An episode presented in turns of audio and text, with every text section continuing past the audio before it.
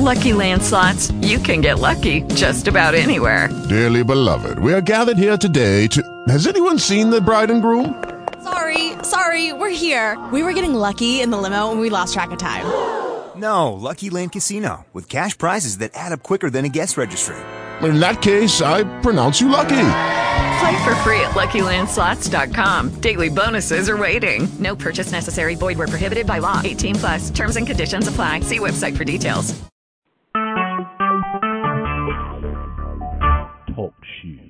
Recorded live.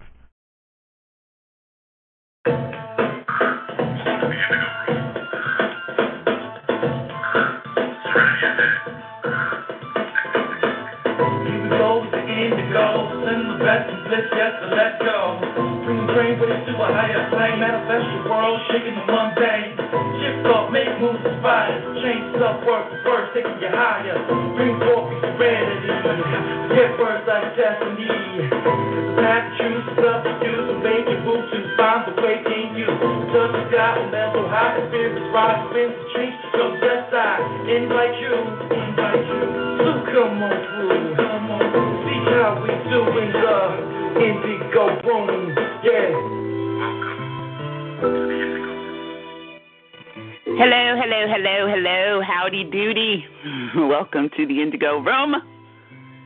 Thank you for being here and joining us today. Is April 30th. It's Saturday, April 30th. It's uh, a little bit after 12. And um, uh, I am your host, Sydney Chase, and you know how we do in the Indigo Room. This is where we discuss all things spiritual, and by that I mean that we are non physical spiritual beings having physical human experiences. Life is actually delicious when we allow it to be. And when it gets wiki wacky, you know we have tools. We talk about those tools here.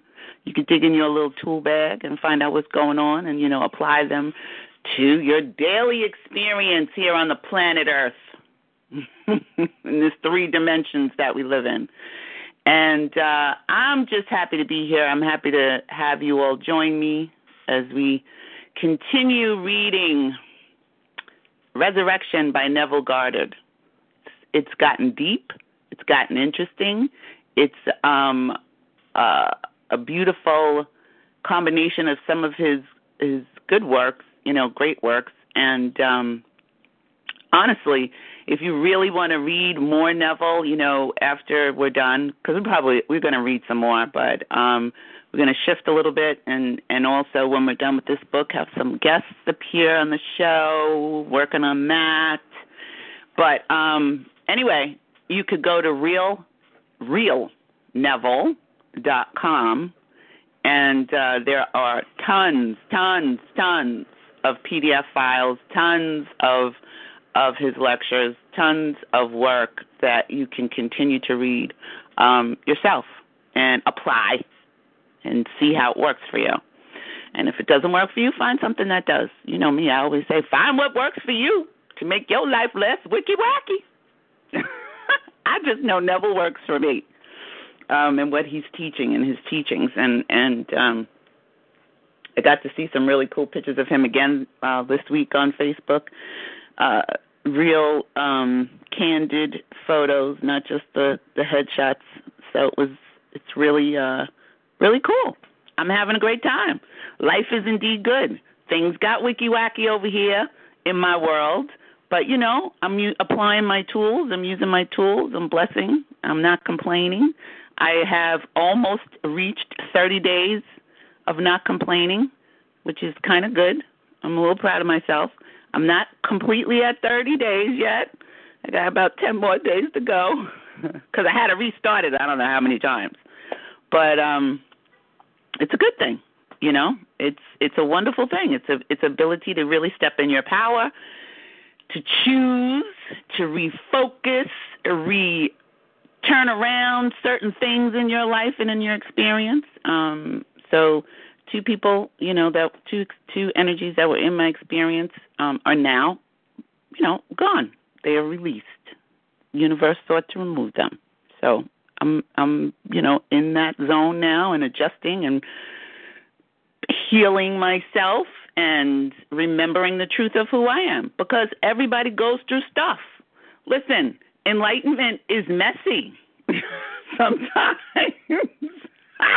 you don't become enlightened and then all of a sudden, you know, everything is is peachy keen. That's when the real work starts. That's when you really got to dig in deep and, you know, get yourself together. And Yaron, yes, you can have the words to the opening song. I will shoot them over to you. My son wrote it, um, Sean Daly, and uh, he's coming out with his new album next week. It's dropping, and it's really, really a great work. I'm so proud of him. He was going through stuff as I all told you and I shared with you, and um, he was in like this black, just this black hole, and you know I was just, I just had to help him, you know, and and and re and see the truth of who he is and use my imagination to to see that truth. And it's working. It's seeped in. And he's starting you know he's he's he's getting it. So it's a wonderful thing, and he's um, came up with some great work in the middle of his um, dark period. So I think that's what happens to artists sometimes. I think it happens to a lot of creatives.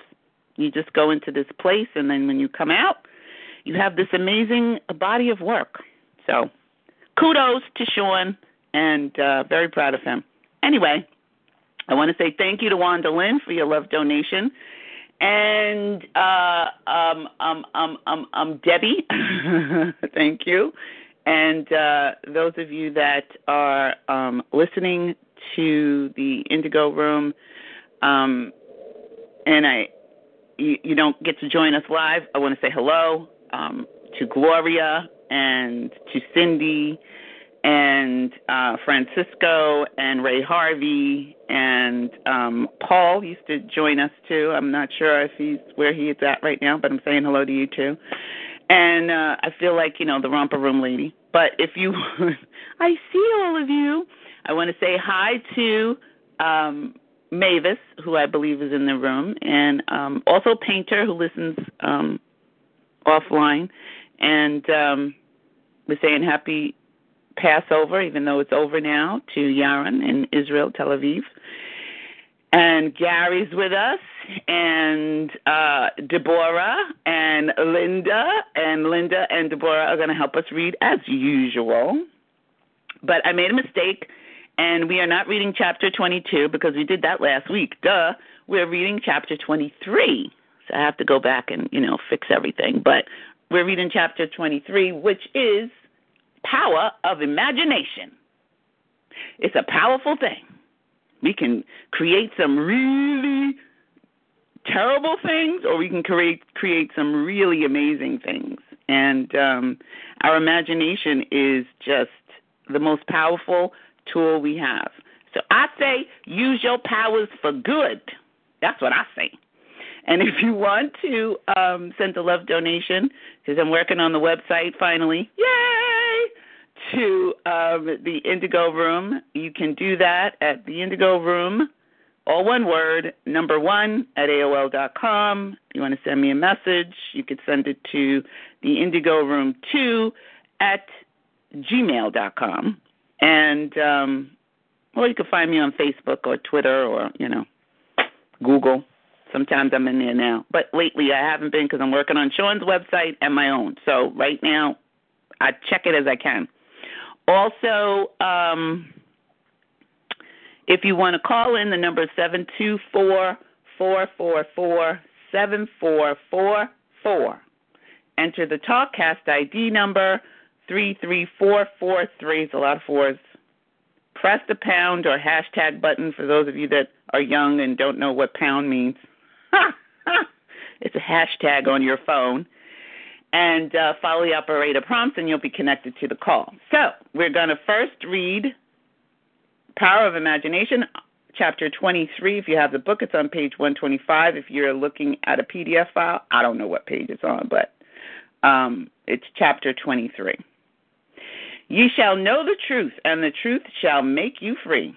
Men claim that a true judgment must conform to external reality to which it relates. This means that if I, while imprisoned, suggest to myself that I am free and succeed in believing that I am free, it is true that I believe in my freedom. But it does not follow that I am free, for I may be the victim of illusion. But because of my own experiences, I have come to believe in so many strange things that I see little reason to doubt the truth of things that are beyond my experience. The ancient teachers warned us not to judge from appearances because, said they, the truth need not conform to the external reality to which it relates.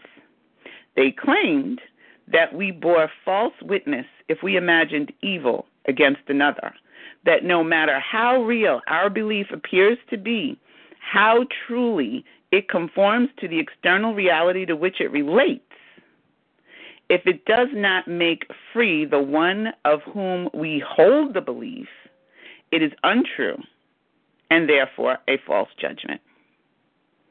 We make false judgments every day based upon appearances or based upon um, an action that relates to the appearance. May not be what it is, what we think it is. Right? We all do that unfortunately, we you know we make judgments. I do it. And then I have to catch myself. I'm like, what are you doing? we are called upon to deny the evidence of our senses and to imagine as true of our neighbor that which makes him free. Ye shall know the truth, and the truth, sh- truth shall make you free. To know the truth of our neighbor, we must assume that he is already that which he desires to be. Any concept we hold of another that is short of his fulfilled desire will not make him free and therefore cannot be the truth.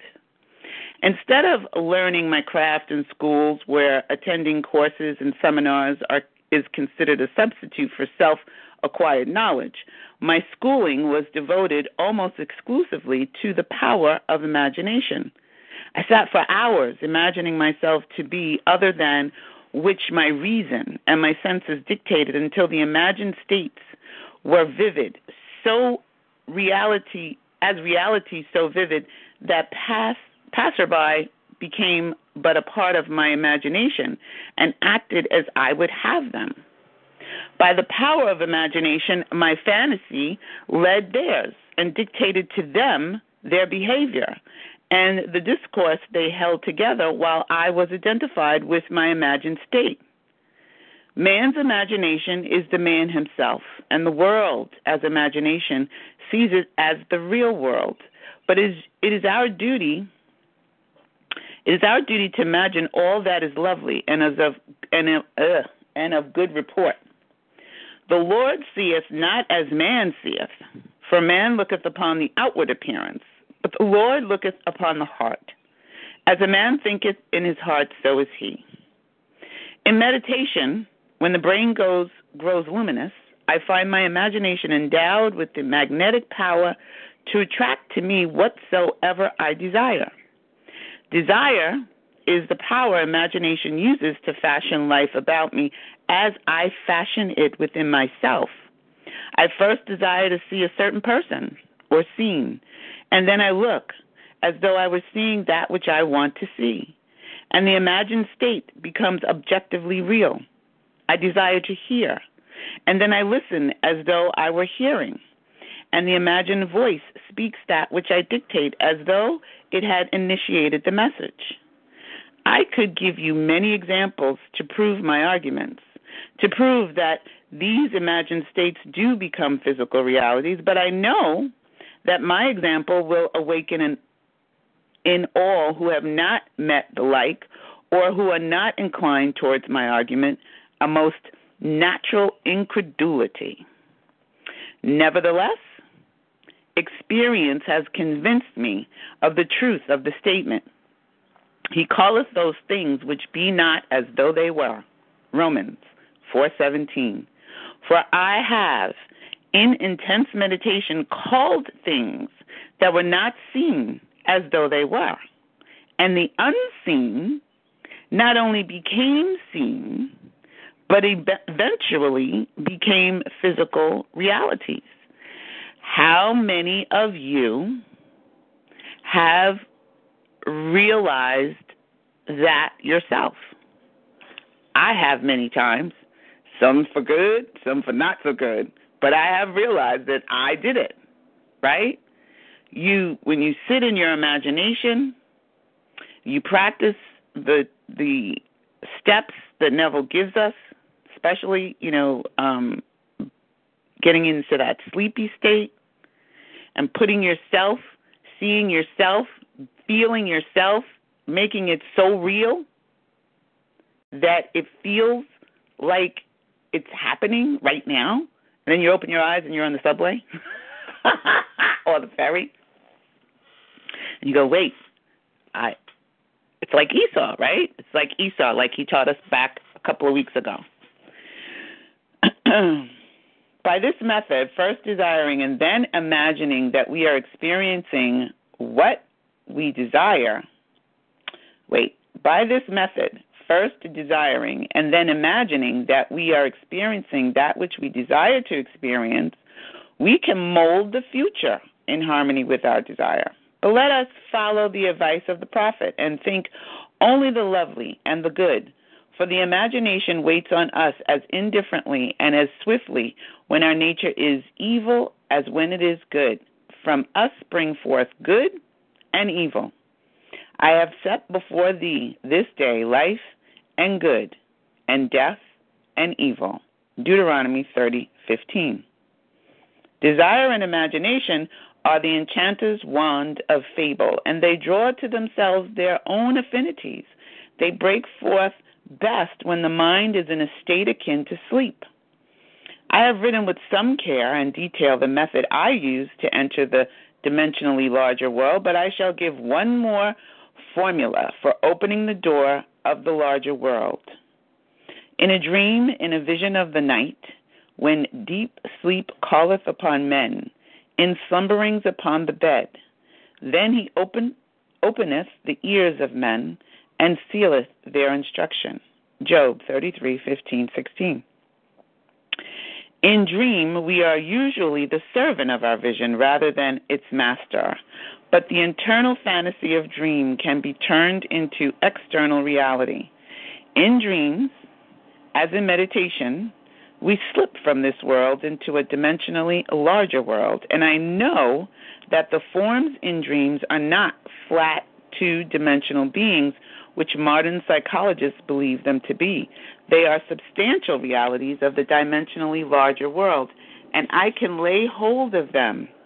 I have discovered that if I surprise myself dreaming, I can lay hold of any inanimate or stationary form of the dream, a chair, a table, a stairway, a tree, and command myself to awake.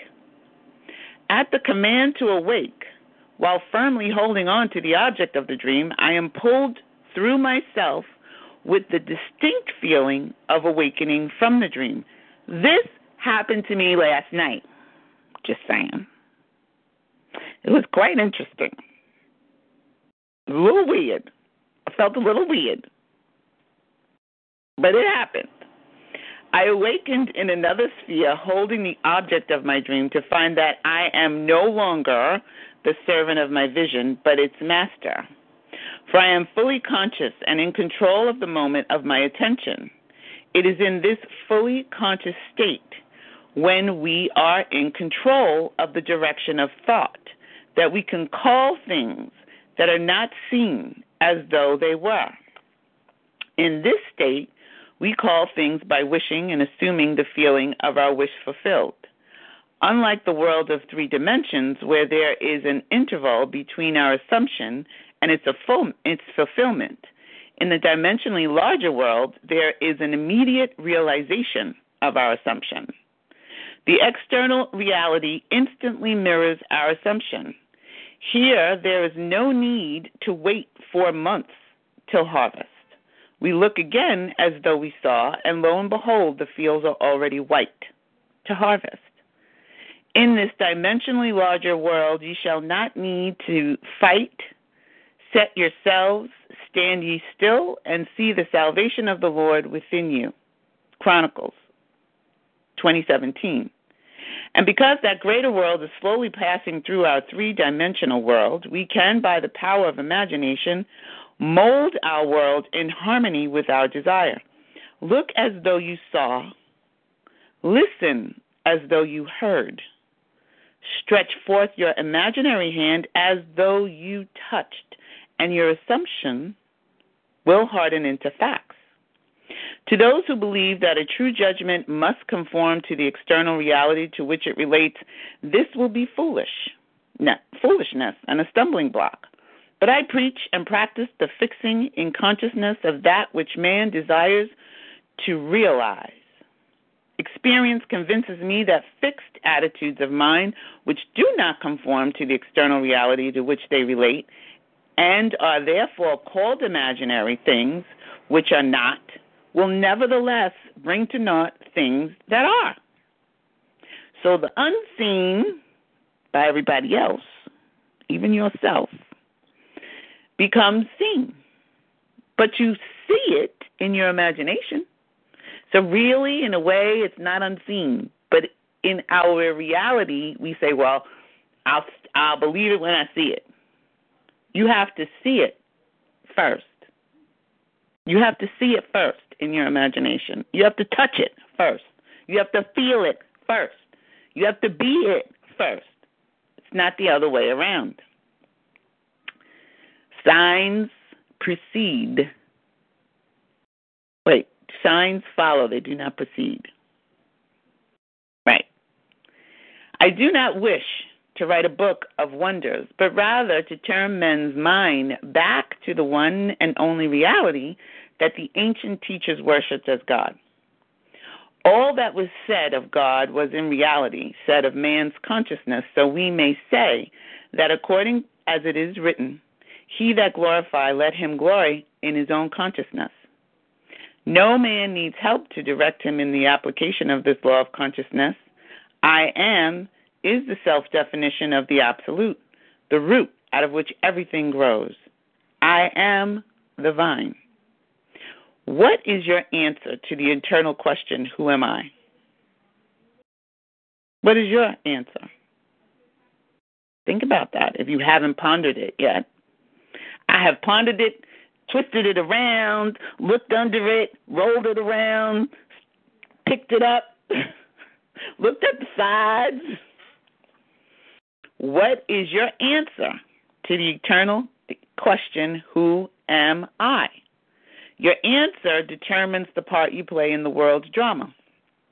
Your answer, that is, your concept of self, need not conform to the external reality to which it relates.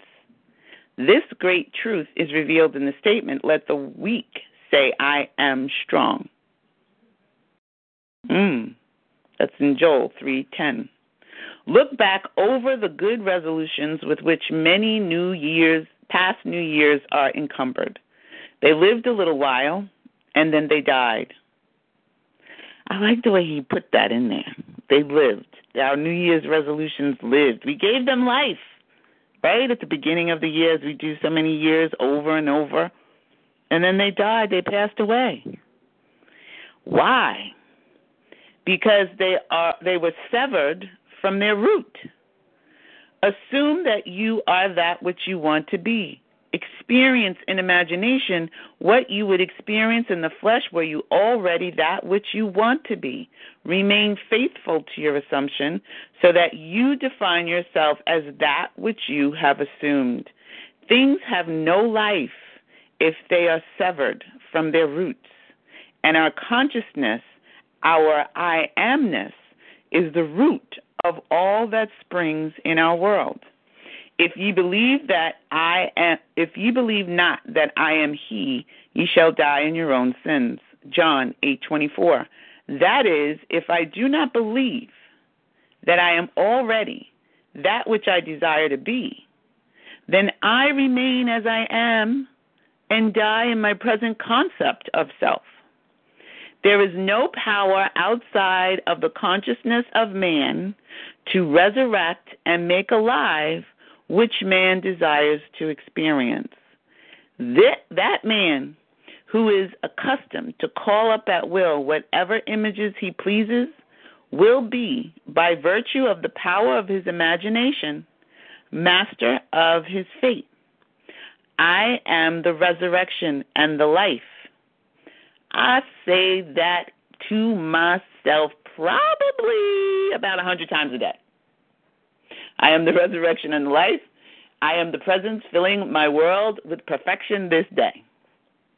I'll be saying it while I'm walking around. I could be saying it while I'm talking to somebody. I'm listening, but I'm also stating that too. When I'm sitting at my desk, I am the resurrection and life. In between those moments, you know, when you have these quiet thoughts and all of a sudden your mind starts to take you down a train, you can direct where it's going. You have the power. I am the resurrection and the life. He that believeth in me, though he were dead, yet shall he live. John 11:25. Ye shall know the truth, and the truth shall make you free.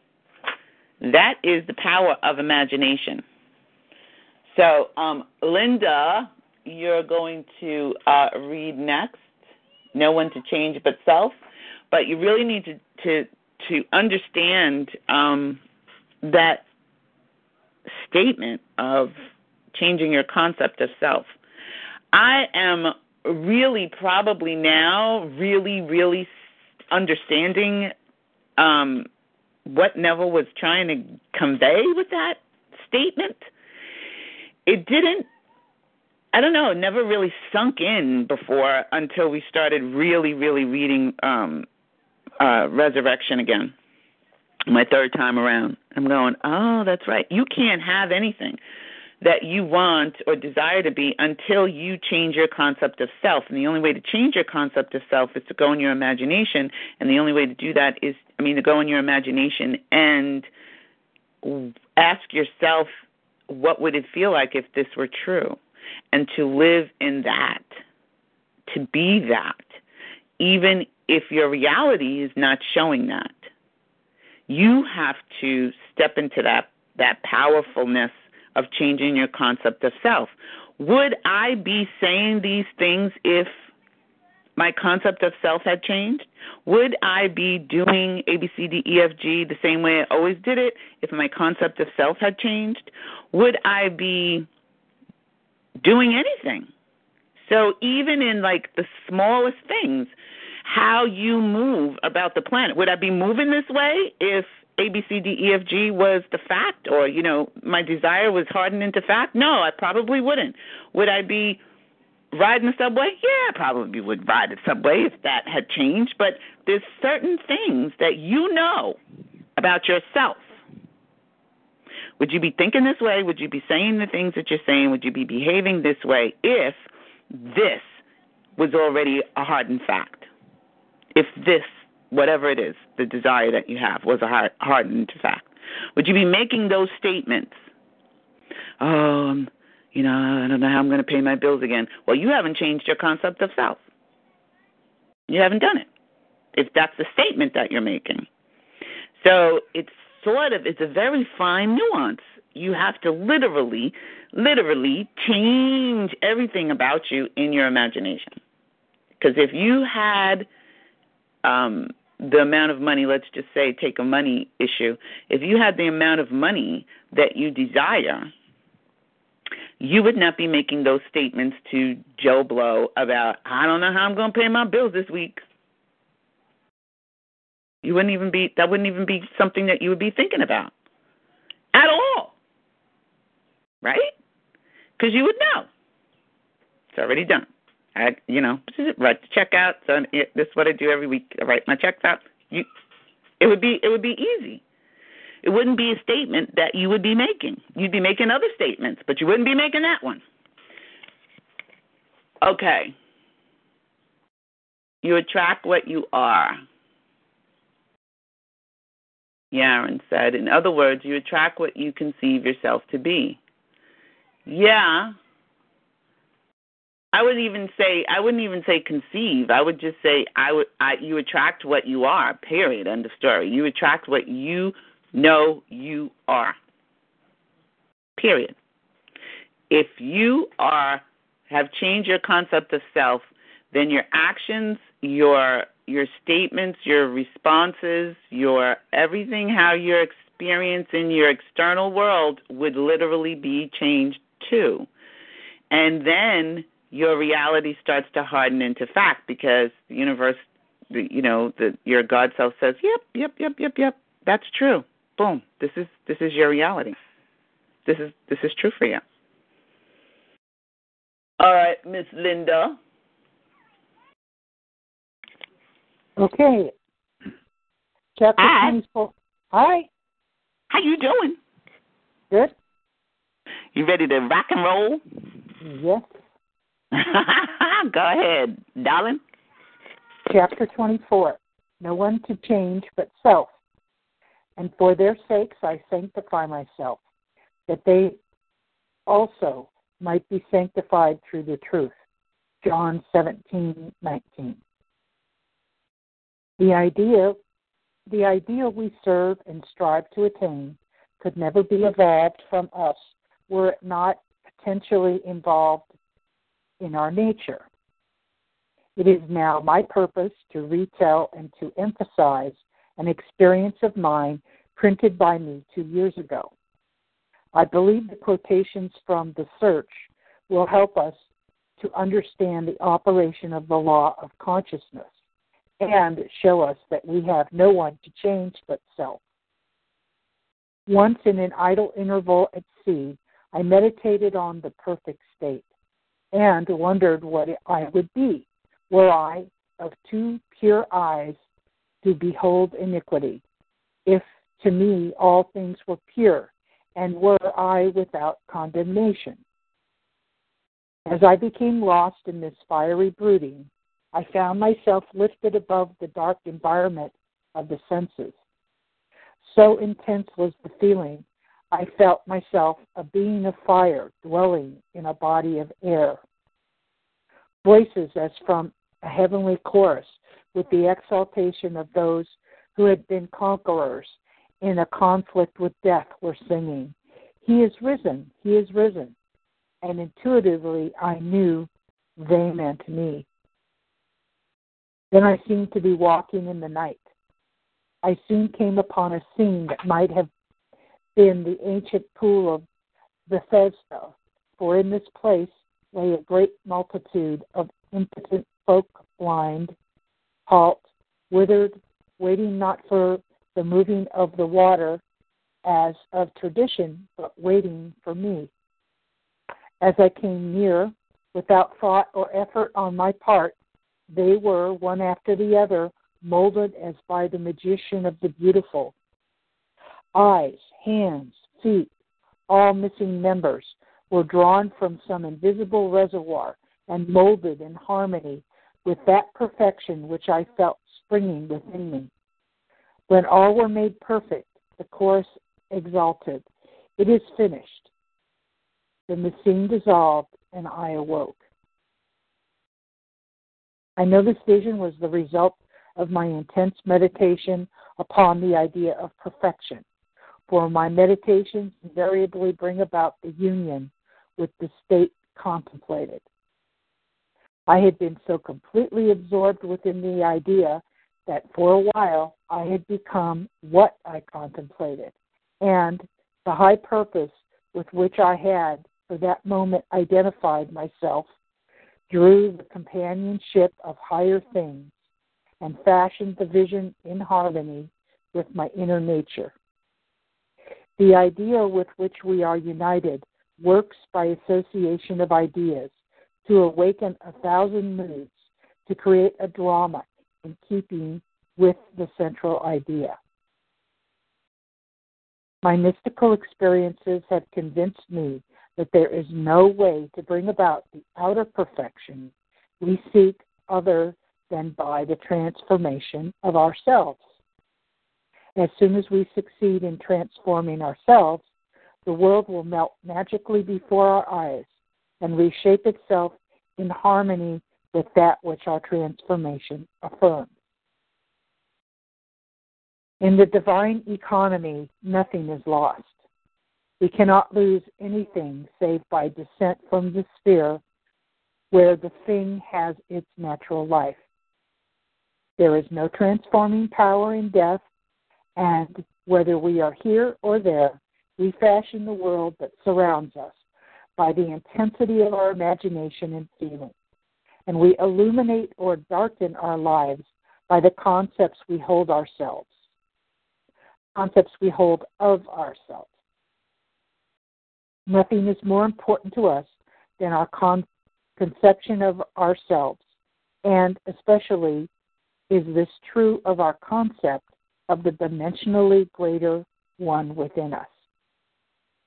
Those who help or hinder us, whether they know it or not, are the servants of that law which shapes outward circumstances in harmony with our inner nature. It is our conception of ourselves which frees or constrains us, though it may use material agencies to achieve its purpose. Because life molds the outer world to reflect the inner arrangement of our minds, there is no way of bringing about the outer perfection we seek other than by the transformation of ourselves. No help cometh from without. The hills to which we lift our eyes are those of an inner range. It is thus to our own consciousness that we must turn as to the only reality, the only foundation on which all phenomena can be explained.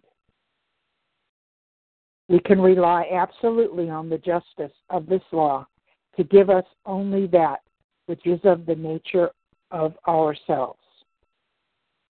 To attempt to change the world before we change our concept of ourselves is to struggle against the nature of things. There can be no outer change until there is first an interchange. As within, so without. I am not advocating philosophical indifference when I suggest that we should imagine ourselves as already that which we want to be, living in a mental atmosphere of greatness, rather than using physical means and arguments to bring about the desired change. Everything we do, unaccompanied by a change of consciousness, is but futile readjustment of surfaces. However, we toil or struggle, we can receive no more than our assumptions affirm. To protest against anything which happens to us is to protest against the law of our being and our rulership over our own destiny. The circumstances of my life are too closely related to my conception of myself not to have been formed by my own spirit from some dimensionally larger storehouse of my being. If there is pain to me in these happenings, I should look within myself for the cause. For I am moved here and there and made to live in a world in harmony with my concept of myself. Intense meditation brings about a union with the state contemplated. And during these, this union, we see visions, have experiences, and behave in keeping with our change of consciousness.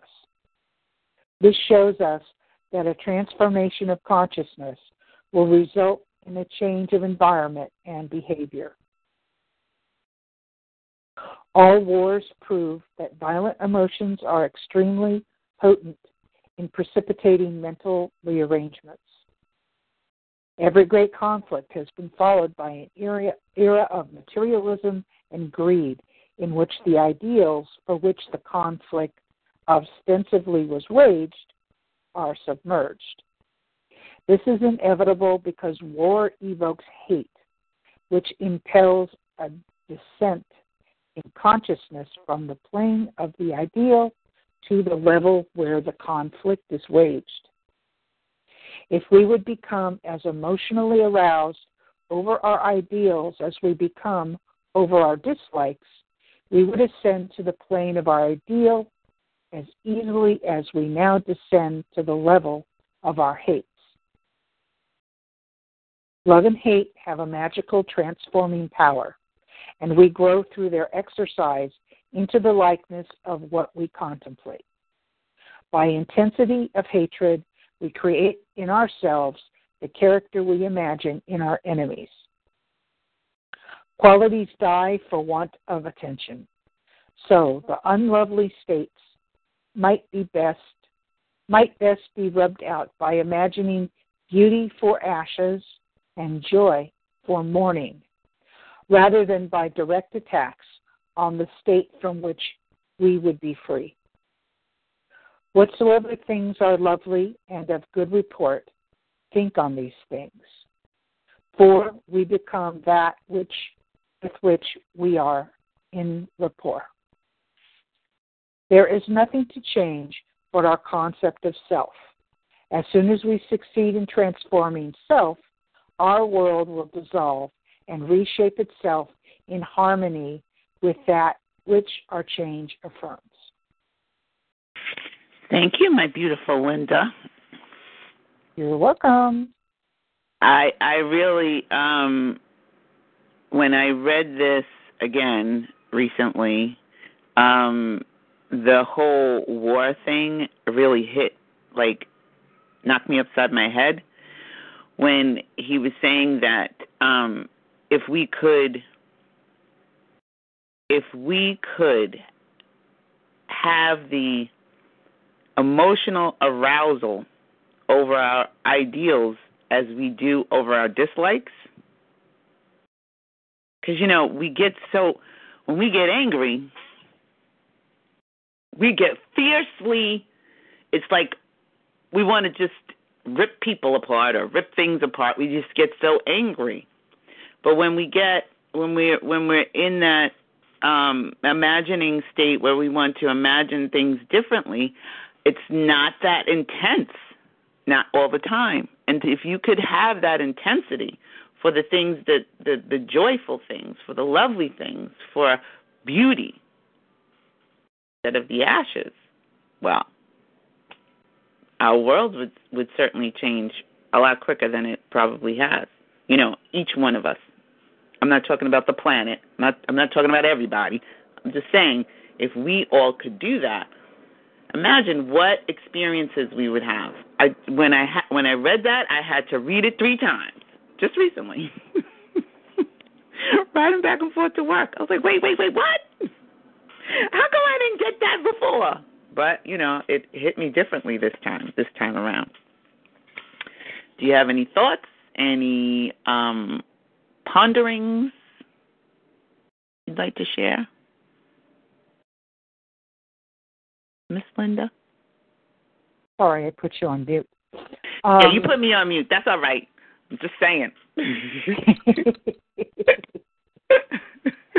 um, it th- that's um, you know they just it just reiterated that uh, and remind and reminded me that okay, you know there are situations that I don't like, and that's reflecting you know that's that's me right now, and so I'm responsible for doing something about it or not. Nobody else, nothing else.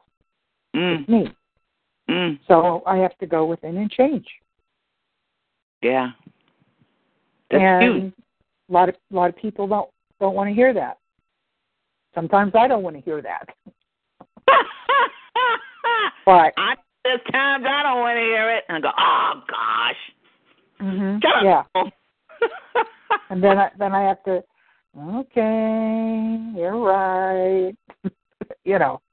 And then, you know, and then I have to I have to take time and sit down and think about, well, how would it what would the change feel like? Mm, And sometimes I have no clue. right. And it's like, okay, well then I'm not ready to go there, so I'll put it on the back burner and kind of think about it and you know, revisit it and stuff and and um play with it and well what would this feel like? What you know, what really would this, you know, be like? Mm, and uh uh, and yeah, and I find I have to be very specific. So, um,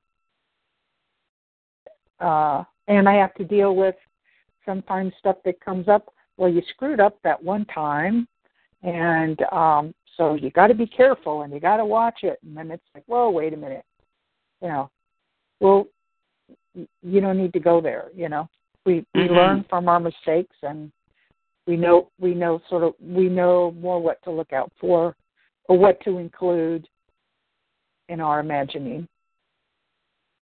And then we have a clear sense. But i have my ups and downs when i go you know go there. You know i really don't like xyz this xyz situation. Well you got to do something about it or not if you're not, then maybe you just need to stop. You know, like let it go. Right.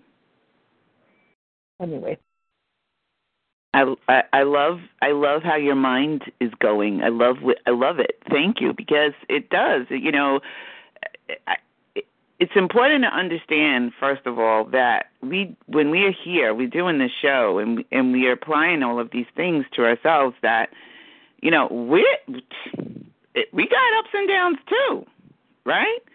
We understand, you know, we have likes and dislikes too. Nobody here is more um powerful in their creation than anybody else. It is a matter of catching yourself and really saying, okay, well, all right, you know, sometimes you don't know what it would look like, feel like if it were true, just like Linda said. And then you have to figure it out. You have to think about that. Yaron said, "How any ideas on how to identify how to intensify positive vibes?" I think that's probably going to be very subjective for each person because you have to look at how viscerally you get angry. What does that feel like? You know, like that powerful, intense feeling. What does that feel like to you? And then see how you can apply that to, I wouldn't even say a positive vibe. I would just say, how can you apply that to what you're creating in your imagination? You know, like, can you shift it to the point where you are so elated in in in and focus on lovely things that that particular incident or that particular thought pattern is dissipated. I that's how I look at it. Like I try to dissipate some of those those angry feelings and push that um that feeling towards something that is more more better feeling, you know, a, a better feeling uh situation. It happens to me on the regular and I catch myself and then I turn it around and I find myself smiling. And it's it's just a momentary thing because my mind sometimes will just go I do this back and forth thing. It goes back and forth, back and forth.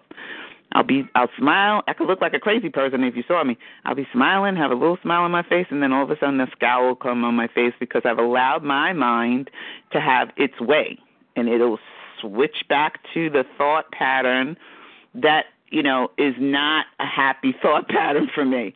And then I go, wait a minute, I'm in control here. I'm the one in control, mind. You go kick rocks. We're going over this direction. And you just have to you just have to really um do that little bit of a of a powerful shift yourself and figure out how does that feel to you because it's different for each person. It's the same formula that Neville gives us, but the feeling is going to be different. So I don't know, you know, what that answer is, Yaron. You that's something that you're going to have to actually figure on yourself. How about that? Sorry. I wish I could take you in my mind with me and show you, but I can't. Um uh, Linda, do you have anything you want to add to his question? no. Okay. Because I think it's really subjective. It's it just depends on each person. Because you may you may be in a place where you have it intensified your positive vibe. I don't know. I you know I wouldn't know how to reach that level for you. But just know that you just keep doing the work. It works. It works when you keep working it. Okay, we're gonna unmute Miss Deborah. Hello. Hello, hello, hello. Hi, darling. You're up. You ready to rock and roll? Absolutely. Okay, so you're going to read a confession of faith. Okay, confession of faith.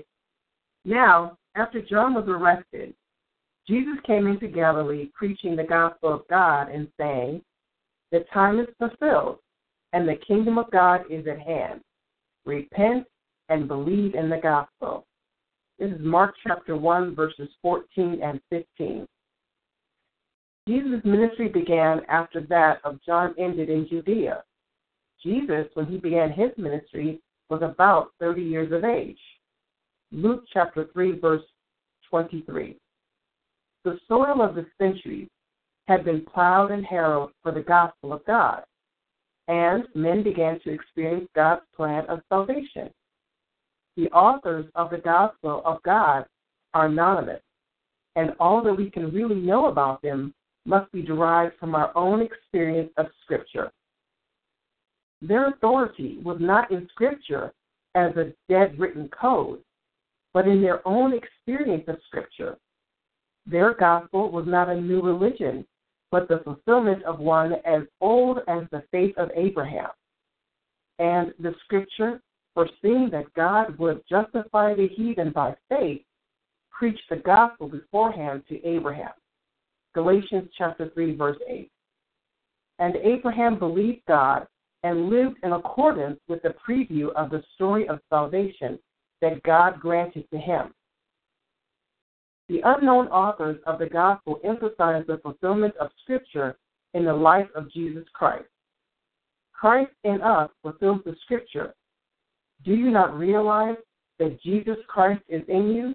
2 Corinthians chapter 13, verse 5. I have been crucified with Christ. It is no longer I who live, but Christ who lives in me. Galatians chapter 2, verse 20. For if we have been united with him in a death like his, we shall certainly be united with him in a resurrection like his. Romans chapter 6, verse 4. The repetition in us through his indwelling has been expressed by Johann Scheffler, a 17th century mystic. Though Christ a thousand times in Bethlehem be born, if he's not born in thee, thy soul is still forlorn. Edward Thomas. And he said to them, O foolish men, and slow of heart to believe all that the prophets have spoken.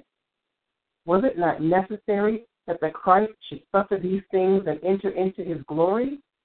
And beginning with Moses and all the prophets, he interpreted to them in all the scriptures the things concerning himself. Everything written about me in the law of Moses and the prophets and the Psalms must be fulfilled. Then he opened their minds to understand the scriptures. Luke chapter 24, verse 25, verse 27, and verses 44 and 45. And they read from the book from the law of God with interpretation, and they gave the sense so that the people understood the reading. Nehemiah chapter 8, verse 8. The Old Testament is a prophetic blueprint of the life of Jesus Christ. The gospel of God is the revelation of the future granted to Abraham. Abraham rejoiced that he was to see my day. John chapter 8, verse 56. It is about the risen Christ. Participation in the life of the age to come depends on God's act of raising the dead. The resurrection of Jesus Christ is God's victory. That we shall be united with him in a resurrection like his is the promise of God's victory for all. But before the day of victory, man must be refined in the furnace of affliction. I have tried you in the furnace of affliction. For my own sake, for my own sake. I do it, for how should my name be profaned? My glory I will not give to another. Isaiah chapter 48, verse 10 and 11. It takes the furnace of affliction to conform us to the image of his Son, and therefore to the image of the Father, for the Father and the Son are one. Then came to him all his brothers and sisters, and all who had known him before, and comforted him for all the evil that the Lord had brought upon him. And the Lord blessed the latter days of Job more than the beginning. Job chapter 42, verses 11 and 12. The story of Job is the story of man, the innocent victim of a cruel experiment on the part of God. And God said, Let us make man in our image. Genesis 1, verse 26. Yet I consider that the sufferings of this present time are not worth comparing with the glory that is to be revealed in us. Romans chapter 8, verse 18. And that glory is nothing less than the unveiling of God the Father in us as us. Nothing can take the place of personal witness to God's plan of salvation. The plan of the mystery is inherent in the creation. What is so prophetically spoken to the world in the Old Testament is realized in one's own personality. All was foretold me, but naught could I foresee. But I learned who Jesus Christ really is after the story was reenacted in me. The man who has experienced Scripture cannot escape the responsibility of telling its meaning to his fellow men. The unknown writers of the gospel of God were not describing situations and events of the past as historians. Their story of Jesus Christ is their own experience of God's plan of redemption as men who themselves had experienced redemption. They related their own experiences. They are witnesses of the first order testifying to the truth of God's word, not hesitating to interpret the Old Testament according to their own supernatural experiences. Having experienced the story of salvation, I can add my testimony to theirs and say that all is done as they have told it. Their experiences, thus attested, confront men with the responsibility of accepting or rejecting their interpretation of the Old Testament. Their testimony should be heard and responded to. One must experience Scripture for himself before he can begin to understand how wonderful it is. They give no account of the personal appearance of Jesus because when the story of salvation is recreated in man, man will know that I am He. He who is united to the Lord becomes one spirit with Him. 1 Corinthians chapter 6, verse 17. We're going to stop there this week, uh, Deborah. Thank you. Um, so he's Neville is trying to get us to understand, you know, that the gospel of God, that the authors of the gospel of God are anonymous.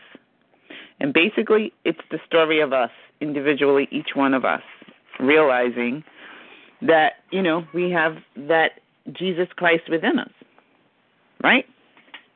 We are He. He is He is us. We are we are the we you have to first realize that you're the Son, and the Father and the Son are one, and then you realize that God is within you. That's how powerful you are. But, you know, we have to come here, forget all of that, to remember. Because I used to be like, well, how come I just don't know that now? because that's part of your journey. That's part of all of our journeys. Um, do you have anything you want to share, uh, Deborah? Um, no, no. Uh, this is deep uh, chapter this week. It is. It really is. I read it beforehand. That's why I think I thought we were on 25 because uh, I reread. You know, after we read, I read the chapters again, and I think I, I it became so engaging. I went ahead to chapter 25. And I forgot 23, but yeah, it takes rereading it even during the week. I mean, you just can't read Yeah. this and put it on. You have to read it again, and then you have little aha moments throughout. Yes. But, Absolutely. he but the, he did what he did say was profound. That he, that it, it, it to me it seems as if it's not so much supposed to be so much on the focus of taking it literally that this is you know history and but uh, just the the ex- understanding that this is their experience of what what's happening in their imagination and as they were coming to understand God. Mhm. It's very it's very very deep, very deep because Right. and it's also kind of disheartening when you think you you and I know with our both of our former experiences with certain denominations as it being you do people a disservice I think when it's being taught as literal that it should be taken literal because there's a lot of things that happens in the Bible if we took it literally you would think that God is sadistic and men you know some men just I don't know they should be under the jail somewhere. Because there's some things that take place that if you take them on a on a literal level um they do more of a disservice in helping the person speak understand who they are um, through their imagination as opposed to thinking that this is what I'm supposed to do. Am I supposed to, you know, kill people because they do something wrong? Which I think is, you know, what has happened with the whole history of religion, you know, throughout the world. Yeah. Many religions um, are very violent. And, uh, you know, it's my way or the highway. And so many uh, religions use the um, Bible as a basis for, you know, basically stoning you. But we have, um, maybe we'll talk about it next week if if somebody reminds me um, how Neville breaks down what stoning stoning actually someone means, and it's not the literal stoning either. But um, I do want to thank you for reading, my beautiful friend Deborah. It's always a pleasure to hear you read because you read it so powerfully, especially when it hits the scripture parts. yeah. And uh Linda, Linda, Linda, unmute me, Linda, Linda. Hey, Linda, Linda. Yes. hey, Linda, listen, listen, listen, listen, Linda. I am.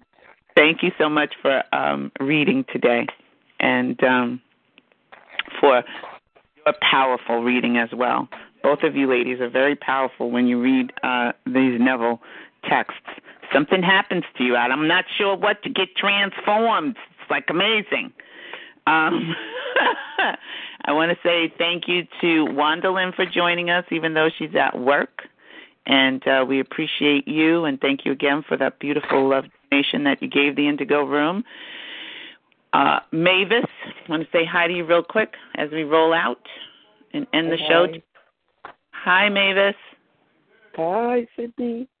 Hi, hi, hi, hi. Thank you for joining us today. It was gr- I know you were here, and you um, just wanted to acknowledge that. Um, and Miss Wanda, we want to acknowledge Miss Wanda too. I know she's there. And uh, I wanted to say, um, she said, Wanda said before we roll out of here, I think this is what I have been experiencing since I was a little girl, but have been in conflict with because of what I was taught in the traditional church. I agree. That's exactly what we're saying. And Yaron said, um, an, an, an Israeli named Professor Lebovich wrote a Neville-like book about the Bible. I will find out more and let you know. Awesome. That would be great. Thank you, thank you, thank you. And he said, awesome reading from all three of you. Thank you so much. Mm-hmm. Gary, it is a pleasure to have you uh, with us, your spirit with us uh, today. I see you. I see you, Gary. and um, we'll see you all next. Oh, wait, I won't be here next week, the 7th. Um, my sister is moving to Texas, and uh, we're celebrating um, her last couple of weeks here. So we're having a little bit of a party next uh, Saturday. So I won't be here next Saturday with you all. Um, it'll be the following Saturday, which will be the um, 14th.